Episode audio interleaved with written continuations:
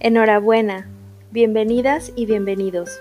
Yo soy Paola Portillo y esto es La vida en rosa, un espacio de encuentros contigo mismo, un espacio pensado, sentido y creado con mucho amor y con mucho entusiasmo de compartir información, recursos y sentires que quizá puedan ayudarte en tu camino hacia ti mismo, hacia ti misma, hacia tu propio hogar. ¿Alguna vez te has preguntado por qué te comportas como te comportas? ¿Por qué algunas cosas pueden herirte y otras hacerte feliz? ¿Te has preguntado quién eres y por qué eres como eres?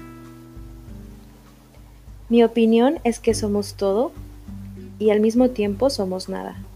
Es decir, podemos ser como nosotros queramos. Pues a cada momento, con cada decisión, nos estamos creando a nosotros mismos. Cada segundo crea la vida que vivimos. En este episodio te quiero platicar acerca de las corazas. Las corazas son protecciones que nos ponemos durante nuestra vida, por situaciones que nos hacen sentir que corremos peligro y como el objetivo número uno instintivamente es sobrevivir, nuestro cuerpo, nuestra mente, y nuestras emociones van creando estos como caparazones para resguardarnos. Y eso está muy bien, porque estamos defendiendo la vida, nuestra permanencia aquí en la Tierra. El problema viene cuando ya hemos pasado esta situación, ya no corremos peligro y la coraza sigue ahí. Y entonces empezamos a vivir con ella. No nos damos cuenta de que las decisiones que tomamos, nuestras reacciones y hasta nuestros pensamientos se ven afectados por estas corazas. Y nuestra vida deja de ser lo que podría ser para convertirse en una vida vivida a través de una coraza.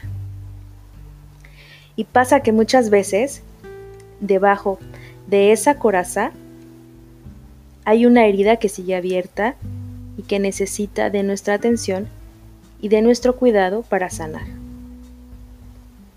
La coraza se manifiesta más como una actitud, como la manera en que nos presentamos ante la vida, como un medio de defensa. Y la herida es ese suceso que nos lastimó que se encuentra resguardado por la coraza. La coraza nos ayuda en parte a estar anestesiados y no nos damos cuenta de que esa herida sigue abierta y necesita ser sanada.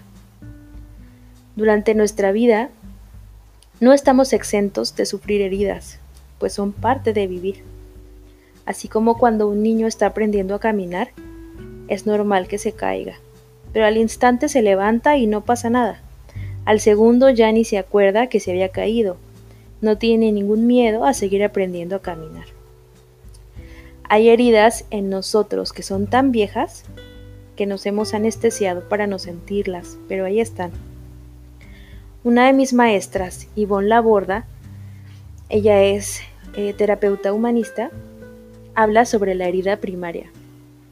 La herida primaria es esa herida que obtuvimos en nuestra infancia. Ella la define como la distancia entre lo que legítimamente necesitábamos de niños y lo que nos dieron. Y es que a esa edad de pequeños es cuando necesitamos recibir atención, mirada, escucha, aceptación, movimiento, cuidados, demostraciones de amor y muchísimas cosas más. Cuando no recibimos nada de eso o muy poco, se genera una herida porque esas necesidades no fueron cubiertas. Y estas necesidades no desaparecen, sino que crecen con nosotros. Y se genera un vacío que luego inconscientemente llenamos de otras cosas como relaciones tóxicas, como con alcohol o promiscuidad o drogas o desórdenes alimenticios, drama, etc. Y que vamos inconscientemente también buscando fuera y se los exigimos o a nuestra pareja o a los hijos o a los amigos o al trabajo que nos den todo eso que no tuvimos, como la validación, como atención, escucha, y más cosas.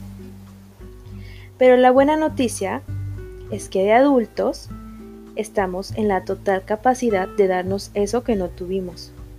Yvonne dice que de niños estamos en etapa de recibir y de adultos en etapa de dar. Para mí esto es muy congruente, porque de adultos podemos ir hacia lo profundo, ver y reconocer nuestras corazas, derretirlas y sanar nuestras heridas, dándonos justamente eso que nos faltó. Si te gustaría aprender más sobre este tema de sanar la herida primaria, yo te recomiendo que sigas a Ivonne Laborda. Ella también tiene un podcast que se llama Diario de Ivonne Laborda, una madre consciente. Y dentro de su página web tiene muchísimos recursos para que aprendamos sobre este tema y podamos hacernos responsables del niño que fuimos. Además de que tiene muchísimos recursos para padres interesados en una crianza consciente. Y pues bueno, ¿recuerdas que el mundo que nos rodea es solo un reflejo de lo que somos? Y la vida es tan maravillosa y tan asombrosa que todo el tiempo nos pide que sanemos esa herida. Vamos inconscientemente generándonos situaciones que nos tocan la herida, que nos la recuerdan, que nos permiten verla y reconocerla para justamente sanarla.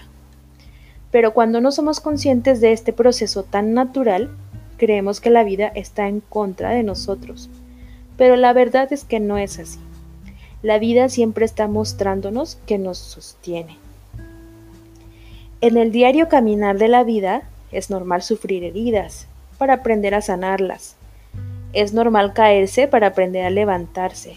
Es natural que duela para luego poder reconocer el gozo sino de qué otra forma aprenderíamos qué es la luz sin antes pasar por la oscuridad? Y es que todo en nuestra vida es una relación. Siempre estamos relacionándonos con nuestro entorno, con las demás personas, con el trabajo, con la naturaleza, con nosotros mismos. Permitirnos quitar esas corazas y sanar las heridas nos libera y podemos por fin ser quienes realmente vinimos a ser. A continuación tengo un cuento pequeñito que seguro has escuchado en otro lado y que me parece que viene bien con el tema de hoy. La verdad es que desconozco el autor. Yo me lo encontré hace muchos años circulando por la web y la verdad es que no pude encontrar quién fue quien lo escribió. Pero bueno, aquí te va. Un maestro, que vio cómo un alacrán se estaba ahogando, decidió sacarlo del agua. Pero cuando lo hizo, el alacrán lo picó. Por la reacción al dolor, el maestro lo soltó y el animalito cayó al agua y de nuevo estaba ahogándose. El maestro intentó sacarlo otra vez y otra vez el alacrán lo picó. Alguien que había observado todo se acercó al maestro y le dijo, Perdone, pero ¿es usted terco?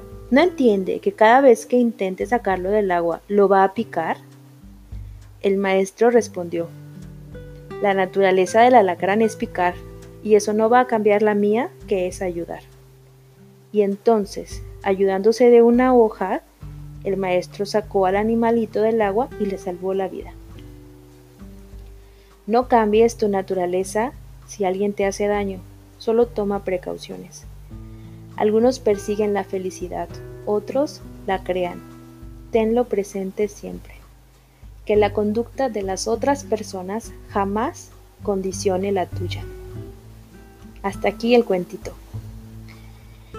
Muchas veces hemos permitido que nuestra naturaleza cambie justamente por nuestras heridas, por esas corazas.